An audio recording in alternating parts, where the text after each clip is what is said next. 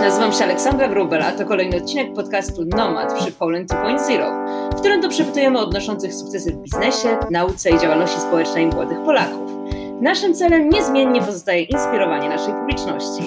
Naszym dzisiejszym gościem jest Martyna Kaczmarek, brand manager na Europę Środkową w Marsie, laureatka drugiej edycji konkursu Forbesa i McKinsey 25 and 25 oraz pomysłodawczyni kampanii z niezniszczalną tęczą. Uff, aż się zasapałam, a wymieniłam tylko kilka swoich osiągnięć. Witam Cię, Martyna. Witam wszystkich bardzo serdecznie, bardzo dziękuję za, za zaproszenie. Jest mi niezwykle miło, że mogę tu z Tobą być, Ola, i, i porozmawiać trochę. E, także takie pierwsze podstawowe pytanie. E, które zadaję za każdym razem, kiedy przeprowadzam wywiad w tym trudnym dla wszystkich czasie. E, dotyczy tematu, o którym chyba wszyscy chcielibyśmy zapomnieć, tylko nie możemy. E, także niech tradycji stanie się zadość. Jak sobie radzisz w tej nowej koronawirusowej rzeczywistości? Myślę, że radzę sobie całkiem nieźle. E, staram się przede wszystkim patrzeć na pozytywne strony tej sytuacji, których być może jest niewiele, ale, ale są. Na pewno też myśleć sobie o tym, że no jestem zdrowa, nic nie dolega, i doceniać to, e, doceniać takie małe rzeczy, na które często, o których często zapominamy. E, myślę, że zawodowo miałam e, niełatwy, niełatwy start w nowej rzeczywistości, bo od 2 marca zaczęłam pracę w Marsie, gdzie spędziłam w biurze całe 8 dni, po czym biuro zostało zamknięte ze względu na, na pandemię. Także na pewno chciałoby się trochę mocniej i bardziej poznać swoich nowych współpracowników i współpracowniczki, e, nie tylko na Teamsie czy Skype'ie, ale, ale na przykład na kawie. E, no ale musimy to, musi być to po prostu przełożone, e, ale staramy się mimo wszystko tutaj ostro pracować nad, nad nową marką, którą będę wprowadzać na rynek. No, a tak poza tym osobiście niestety też trochę, trochę rzeczy się wykoleiło, że tak powiem, e, między innymi mój ślub został przełożony. Cieszymy się tej decyzji, bo uważam, że jest odpowiedzialna, biorąc pod uwagę aktualną sytuację. No ale przede wszystkim myślę, że ten rok nauczył mnie tego, że przynajmniej do tej pory, bo, bo już prawie połowa minęła, że no, nie na wszystko możemy mieć zawsze wpływ, nie, nie wszystko możemy mieć pod kontrolą, a to jest coś, z czym zawsze się E, mierzyłam, że, że jestem osobą, która lubi mieć wszystko pod kontrolą. E, więc lekcja pokory na pewno w tym roku. No ja zdecydowanie jestem taką samą osobą, także lubię mieć wszystko zapisane, zaplanowane, e, godzina po godzinie, także jak najbardziej się tożsamiam. Ale pomimo, że spędziłaś w tym biurze całe 8 dni, jak powiedziałaś, no to myślę, że już mhm. się tak troszeczkę wtajemniczyłaś w działalność tej swojej nowej firmy. E, I myślę, że będziesz, będziesz w stanie odpowiedzieć na pytanie, jak ona sobie radzi z tą epidemią, bo przygotowując się do tej mhm. dzisiejszej rozmowy, e, dowiedziałam się, że współpracująca z Marsem Federacja Polskich Banków Żywności przyznała Wam ostatnio tytuł partnera na każdy czas. Także e, jak to skomentujesz? Myślę, że to co, to, co ja jako osoba, która wstępuje do tej organizacji, poczułam od samego początku, to jest to, że firma zdecydowanie na pierwszym miejscu stawia sobie pracownika i jego bezpieczeństwo. bardzo szybko została podjęta decyzja o tym, że, że będziemy pracować z domu. E, jeszcze zanim e, zostały ogłoszone rekomendacje przez Ministerstwo, Ministerstwo Zdrowia czy, czy Inspektorat Sanitarny, Także to na pewno, szczególnie biorąc pod uwagę, że na początku mam wrażenie, że wszyscy byliśmy mniej lub bardziej spanikowani, E, sprawiło, że naprawdę no jeszcze bardziej doceniam jestem i, i, i firma, w której się znajduję. E, I mamy takie wrażenie, że firma jak tylko poczuła, że jej współpracownicy, współpracowniczki są zaopiekowane, e, zaczęła dalej jakby myśleć o innych i o tym, w jaki sposób właśnie w, tym, w tych ciężkich czasach możemy wspierać e, tak naprawdę wszystkie, wszystkie osoby potrzebujące i szpitale i, i ratowników medycznych e, i osoby, które w tym kryzysie pomagają e, wyjść nam, wyjść z niego i, i powrócić w mniejszym lub większym stopniu do normalności i właśnie stąd ten tytuł, o którym wspomniałaś, e, bo rzeczywiście z Federacją Banków Żywności współpracowaliśmy już zanim e, pojawia się, pojawił się koronawirus i Um, zawsze te donacje w postaci naszych produktów um, słodyczowych się pojawiały. Teraz e, również e, w tych czasach, więc myślę, że też fajnie, fajnie było dostać taki stół z tego względu, że mm, on podkreśla właśnie to, że, nie, że takie firmy jak nasza i, i mniejsze lub większe powinny działać w zakresie takiej społecznej odpowiedzialności biznesu nie tylko od święta czy od pandemii, że tak powiem, ale, ale tak naprawdę cały czas, jeżeli tylko mogą, jeżeli są w stanie są sobie pozwolić, to jest zdecydowanie duża wartość dodana dla społeczeństwa i dla konsumentów i konsumentek. Nie jest tajemnicą, że to nie jest Twój pierwszy pracodawca, który w swoich działaniach kieruje się taką empatią e, i przywiązaniem do wartości, jaką jest na przykład e, społeczna odpowiedzialność biznesu, e, bo wcześniej pracując dla Unilevera, organizowałaś różnorakie kampanie wspierające polską społeczność LGBT. To było wszystko w ramach Twojej pracy nad marką Ben Jerry's. E, czy uważasz, że podobne zaangażowanie w sprawy społeczne staje się już takim standardem w polskim biznesie, w branży? Ja mam szczerą nadzieję, że, że tak, e, że, że się staje nie tylko na stronach e, PR-owych tych firm czy, czy stronach w mediach społecznościowych, ale też w głowach i w sercach osób, które pracują do tych firm. Bo społeczna odpowiedzialność biznesu to jest coś takiego, lubię rozumieć jako sposób na to, aby oddać do społeczeństwa to, co się też od niego wzięło w jakimś stopniu, e, biorąc pod uwagę no, po prostu bardzo jakby szeroką aktywność biznesową wielu, wielu firm, wielu korporacji, e, często niestety wpływającą negatywnie na na przykład środowisko naturalne. Więc też najwyższy czas, aby pomyśleć, w jaki sposób między tymi dużymi korporacjami a, a konsumentami i konsumentkami może dochodzić do, e, do takiej symbiozy, tak? że, że nie tylko korporacja zabiera e, pieniądze i niszczy środowisko, ale, ale korporacja dostarcza produkty i jakby te pieniądze, na przykład, które konsument inwestuje w te produkty, jest w stanie reinwestować na przykład w zwalczanie wszelkiego rodzaju na przykład zanieczyszczeń w środowisku naturalnym, e, czy na przykład na organizowanie różnego rodzaju kampanii, akcji społecznych e, związanych z różnego rodzaju problemami, z którymi się e, możemy spotykać na, na wielu rynkach. Także ja mam taką nadzieję, bo myślę, że problemów na tym świecie jest bardzo dużo i, i same organizacje pozarządowe na pewno sobie z tym nie poradzą. Sama też pochodzę z organizacji pozarządowej i, i sobie, mam jakby porównanie, jak jest być w organizacji pozarządowej, jak jest w korporacji, jaką ty ma skalę, jakie masz możliwości finansowe. Więc, e, więc tak, to jest Myślę, że tak, że to się zaczyna stawać standardem e, i mam nadzieję, że nie tylko dla dobrego PR-u, ale przede wszystkim dla rzeczywistej zmiany e, i jest to po prostu w głowach i w sercach menedżerów, którzy podejmują te decyzje. No, wydaje mi się, że to jest generalnie też taka wartość bliska bardzo Tobie. Um, wydaje mi się szczególnie znamienne, że rozmawiamy teraz w trakcie Pride Month, bo mijają dwa lata od zainstalowania na Placu Zbawiciela niezniszczalnej hologramowej tęczy, e, której też byłaś pomysłodawczynią i za ten pomysł zostałaś po prostu obsypana nagrodami, e, ponieważ zdobyłaś na przykład pięć lwów Cannes. E, dzisiaj też czytałam na LinkedInie, że w wieku 24 lat, czyli w zeszłym roku, dostałaś też prestiżową nagrodę reklamodawca roku właśnie za tą kampanię. No i myślę, że to też się przyczyniło do tego Twojego zwycięstwa w 25 Under 25 w kategorii wspieranie różnorodności. I w związku z tym mam takie pytanie, czy nie spotykałaś się też z różnorodnymi reakcjami na tę kampanię? E, czy spotkałaś się na przykład z hejtem w związku z tym? Tak. Oczywiście, że, że hejt e, pojawiał się w, w kontekście niezniszczalnej tęczy i, i działalności z zakresu wspierania e, społeczności LGBT w Polsce. To jest temat na tyle jeszcze u nas w naszym kraju kontrowersyjny, zresztą sami widzimy, co się aktualnie dzieje, że, że to nie było, jakby to było dla nas oczywiste, że to, że to się wydarzy, ale, ale chcieliśmy przede wszystkim rozpocząć dyskusję i sprawić, e, aby temat e, zyskał jak największą widoczność w społeczeństwie, bo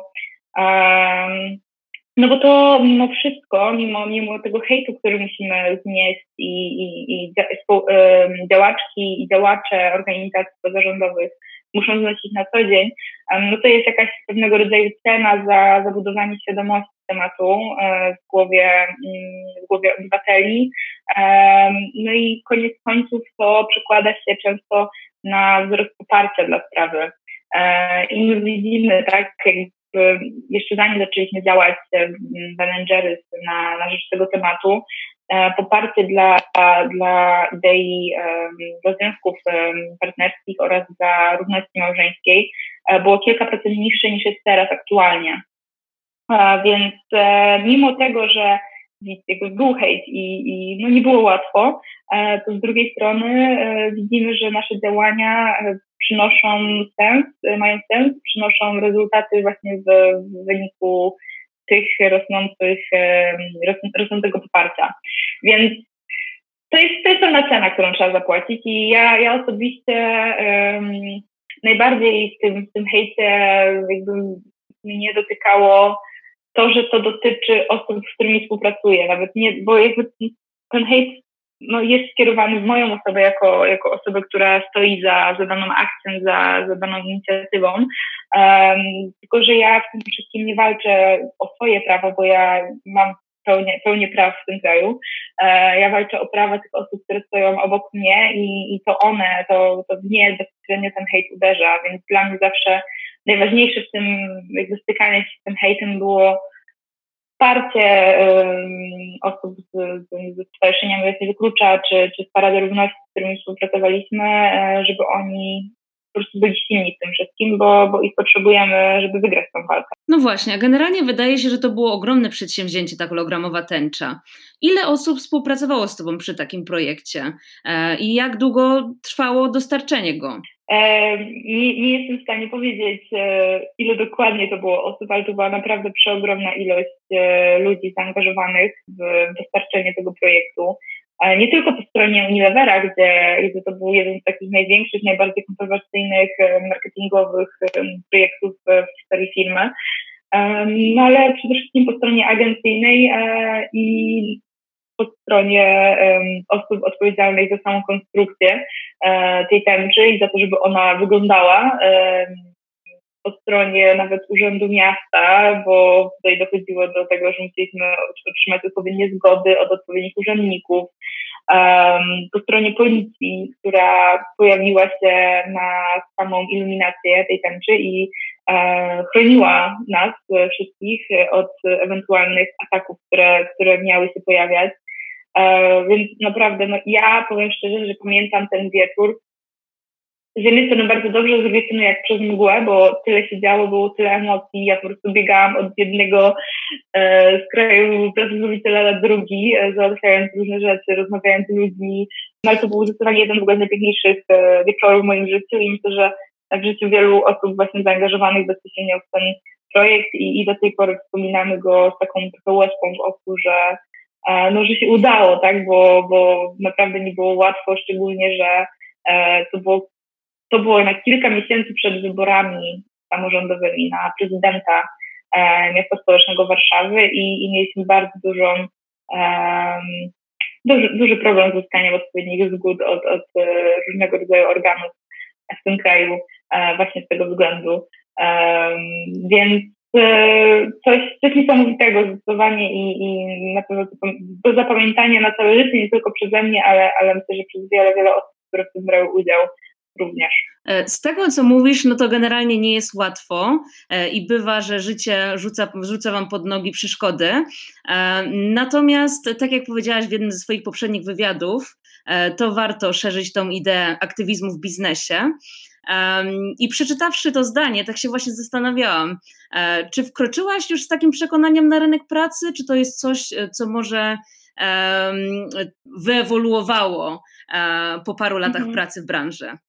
E, nie, zdecydowanie nie, nie wkroczyłam e, do świata korporacji, do swojej takiej kariery zawodowej z takim przekonaniem, że w korporacji można zmieniać świat na lepsze i, i że będę w stanie to robić. E, wręcz przeciwnie, ja się bałam tego, że, że, że jako osoba, która przychodzi z organizacji pozarządowej, fundacji, którą założyłam mając 15 lat i, i działa, działa, działałam w niej przez ponad 3 lata podczas studiów, e, no ale w końcu musiałam pójść do prawdziwej pracy i zacząć zarabiać prawdziwe pieniądze. Bałam się, że, że nie będę się spełniać e, z jednej strony marketingowo tak, ponieważ marketing to jest coś, co zawsze mnie um, interesowało i, i wiedziałam, że to jest tam dziedzina, w której chcę się poruszać, ale z drugiej strony miałam taki znak zapytania, czy będę w stanie przy tym marketingu też właśnie współdziałać bardziej w zakresie takiej społecznej odpowiedzialności biznesu i, i marketingu społecznego, bo no to też tam tak mi się wydawało sceptycznie jako taka konsumentka, że a, to tylko taki pit na wodę i tak naprawdę nic tam nie można zrobić. No i e, tak naprawdę mm, Unilever i, i, i praca w, tej firmie pokazała mi, że, że mogę, mogę coś zmienić i um, że jest na to miejsce. Oczywiście nie jest to tak, że, że może zrobić wszystko e, i od razu na to będzie zgoda. E, trzeba przede wszystkim i odpowiedzialnie podejść do strategii dla, dla takiej działalności um, CSR-owej i tutaj wszystko, wszystko dowieść um, i uzasadnić co, jak, dlaczego. E, no ale jak się tylko to zrobi, no to tak naprawdę nie ma, nie ma pozostałych, nie ma innych przeszkód. No i na pewno na Ben Jerry's ta misja, którą, którą mamy, mieliśmy, to, to było coś na maksa odważnego i coś, co nie było mi łatwo e, przegłosować, jakby dostarczyć, e, dowieść w, w ramach nawet firmy i takiego wewnętrznego, e, wewnętrznego uzgadniania, ale, ale się udało e, właśnie dlatego, że, że ciężko bardzo pracowaliśmy. Czyli generalnie połączyłaś jedną pasję z drugą, bo z jednej strony chciałaś coś zmieniać, a z drugiej kochałaś marketing i no generalnie myślę, że na tym się skoncentruje moje kolejne pytanie. Czy zawsze byłaś taka przekonana, że to jest właśnie to, co ty chcesz robić? Bo jak tak troszeczkę o tobie poczytałam, uh, to wiem, że brałaś udział w takim konkursie jak Unilever Future Leaders League, uh, w którym zajęłaś trzecie miejsce, także to było kilka etapów, był Polski, uh, Central and Eastern Europe, E, europejski, globalny i ostatecznie trzecie miejsce w całym wyścigu e, kampanią Lipton, także w ogóle gratulacje. I wydaje się, że to było coś, co tak się troszeczkę utorowało drogę do tej kariery. Czy zgodziłabyś się z tym stwierdzeniem? Na pewno to było doświadczenie, które pokazało mi, że jestem dobra w marketingu i że to jest miejsce dla mnie, e, bo kończąc, kończąc liceum wiedziałam, że E, że zarządzanie i, i, i taki, taki, taki leadership to jest coś, co, zdecydowanie jest mi bardzo bliskie. Ja też jakby byłam przewodniczącą samorządu, e, zawsze się bardzo mocno angażowałam, inicjowałam różne rzeczy, akcje społeczne e, i wiedziałam, że to jest to. Jest to. A potem studia i właśnie też ten konkurs, o którym wspomniałaś, pokazał mi właśnie w jakim obszarze tego, tego leadershipu i, i tego zarządzania mogę się poruszać e, jako osoba, która też lubi właśnie tworzyć, kreować e, marki czy marki osobiste i, i to jest takiego zdecydowanie E, czym też e, poczułam wtedy, odnosząc tam ten sukces w tym konkursie, że, że mogę być dobra i nie jest to tam takie oderwane od rzeczywistości w moim przypadku e, marzenie, tylko, tylko coś, co, co oczywiście nad czym trzeba nadal ciężko pracować, aby, aby, aby się w tym specjalizować i zostać ekspertem, ale coś, co, co może mi się udać dobrze i to przy okazji też lubię no bo, bo kocham swoją pracę i e, bardzo się z tego cieszę, że w tak młodym wieku byłam w stanie sobie to zdefiniować po prostu, tak, co, co chcę w życiu robić.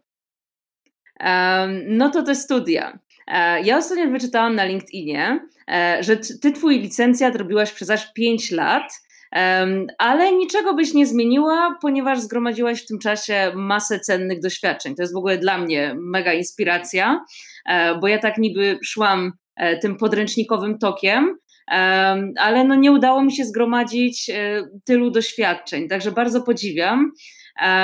I w związku z tym, e, co poradziłabyś takiemu studentowi pierwszego, pierwszego roku, e, który chciałby osiągnąć podobnych rozmiarów sukces w biznesie, w marketingu i nie do końca wie od czego zacząć? Ja zawsze gdzieś tam w trakcie tych studiów wychodziłam z założenia i dostrzegałam, jak bardzo dużo uczę się przez praktykę, a jak niestety niewiele przez, przez teorię na uczelni. I, I jakoś tak sobie to priorytetyzowałam, myśląc, co będzie dla mnie bardziej przydatne, co będzie, wyższe, co będzie miało większą wartość dodaną, E, I to sprawi, że, że na koniec dnia e, pracodawca spojrzy na moje CV i wybierze właśnie to.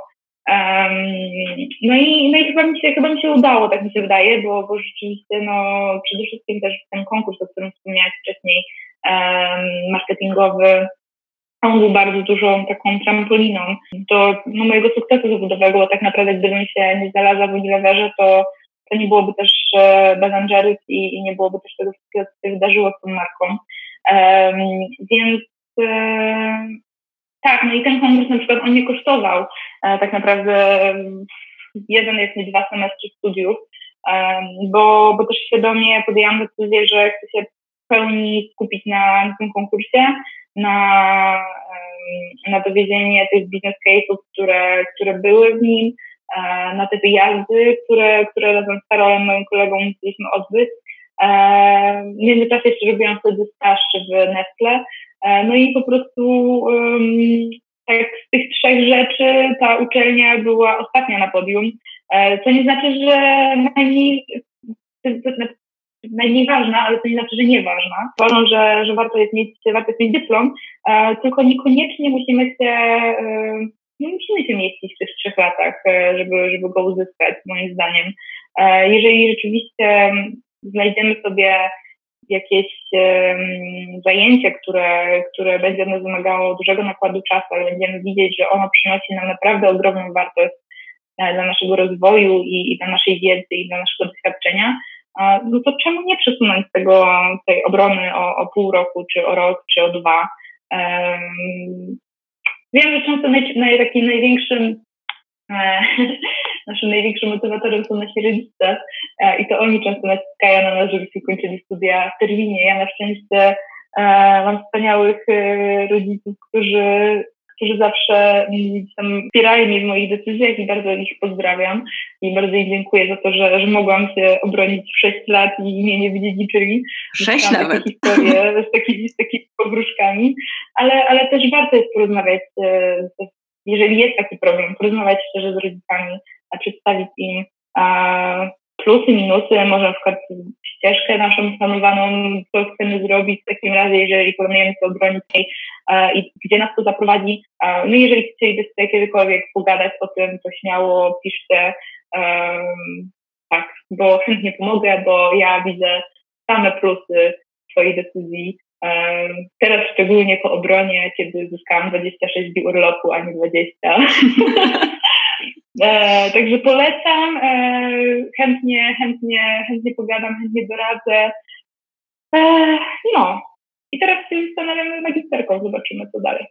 Czyli generalnie nauka jest ważna, ale warto się jednocześnie wykazać pewną dozą elastyczności e, w tym procesie. E, ja również popieram, bo tak troszeczkę z mojej perspektywy, e, ja studiowałam w Anglii i robiłam rok, robiłam rok placement, także taki czteroletni kurs, w trakcie którego był ten rok na zdobycie takiego doświadczenia w biznesie.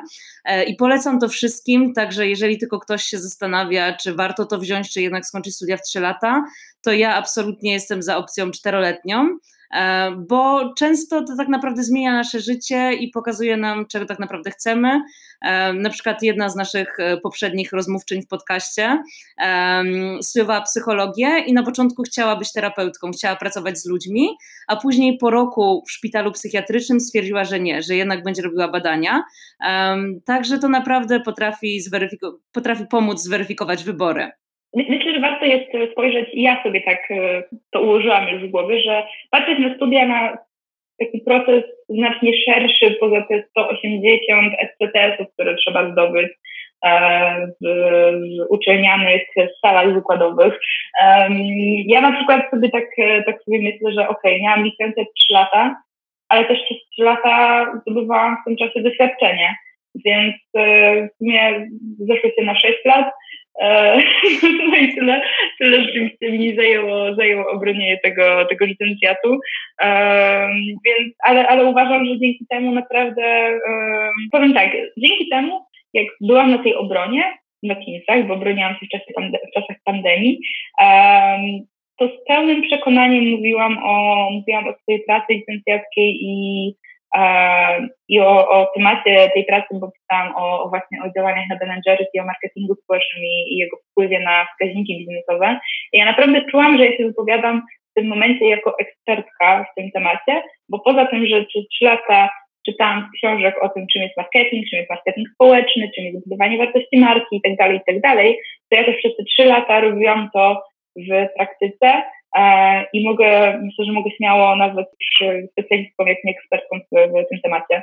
E, no i to było super uczucie, naprawdę. I polecam. No ja myślę, że to jest świetne móc się odwołać do własnych doświadczeń, a nie tylko do tych wszystkich artykułów akademickich.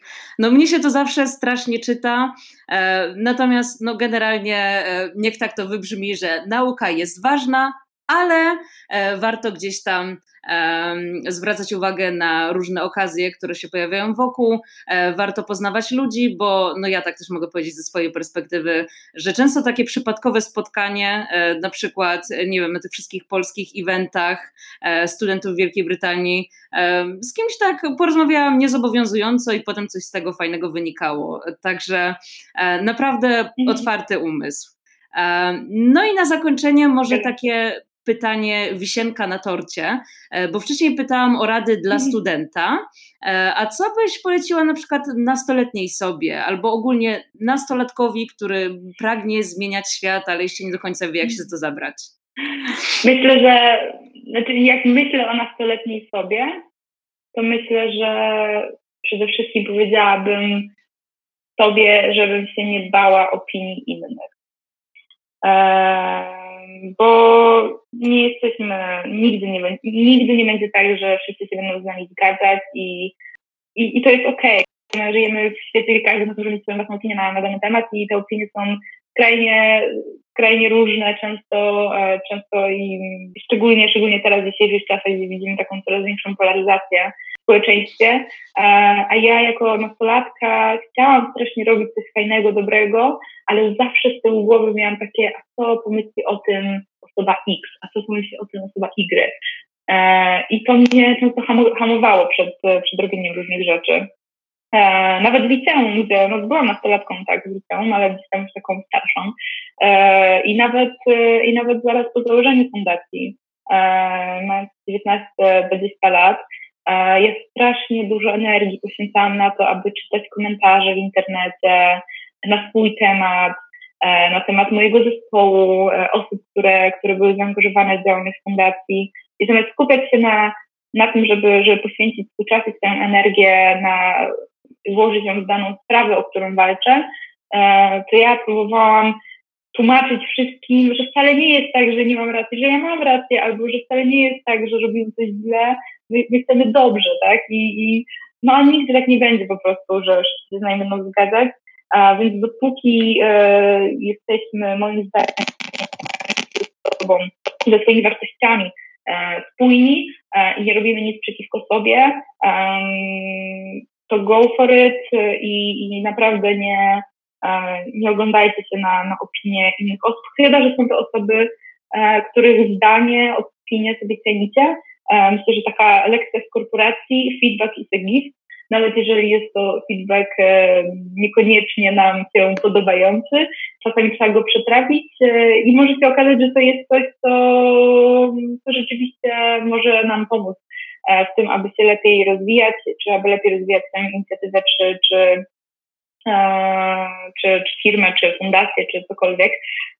No ale przede wszystkim, jeżeli spotykacie się z jakimś takim hejtem, czy, czy negatywnymi komentarzami, takimi komentarzami, wiecie, osób, które, które jedyne czym się zajmują w wolnym czasie, to jest właśnie komentowanie życia innych, to naprawdę e, nie przejmujcie się tym, bo, bo nie warto.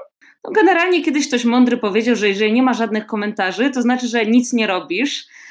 Także myślę, że to jest tak, coś takiego. Albo nie robisz dobrze. Dokładnie. Także myślę, że haters gonna hate i jakby nie jesteś. Nikt z nas nie jest zupą pomidorową, żeby wszyscy nas lubili. Um, tak, także... A nawet zupy pomidorowej niektórzy nie lubią. Także a no właśnie. No... Też by się znalazły takie osoby. Takie życie, po prostu. Dokładnie. Także tym pozytywnym akcentem e, myślę, że już zakończymy nasze dzisiejsze spotkanie. E, bardzo dziękujemy Martynie, że znalazła dla nas czas. E, myślę, że rozmowa z nią to ogromna wartość tak dla Was, jak i no dla mnie, nie ukrywam. I chciałabym w tym miejscu również podziękować naszemu sponsorowi strategicznemu, czyli Boston Consulting Group oraz oczywiście naszym słuchaczom, bo gdyby nie oni, to nie mielibyśmy tyle energii do tworzenia dla nich co tydzień nowych treści. Mamy nadzieję, że się podobało. I w związku z tym gorąco Was zachęcamy do śledzenia Poland 2.0 na Facebooku, Instagramie, Twitterze i LinkedInie. No i co, słyszymy się w kolejnym odcinku. Bądźcie zdrowi.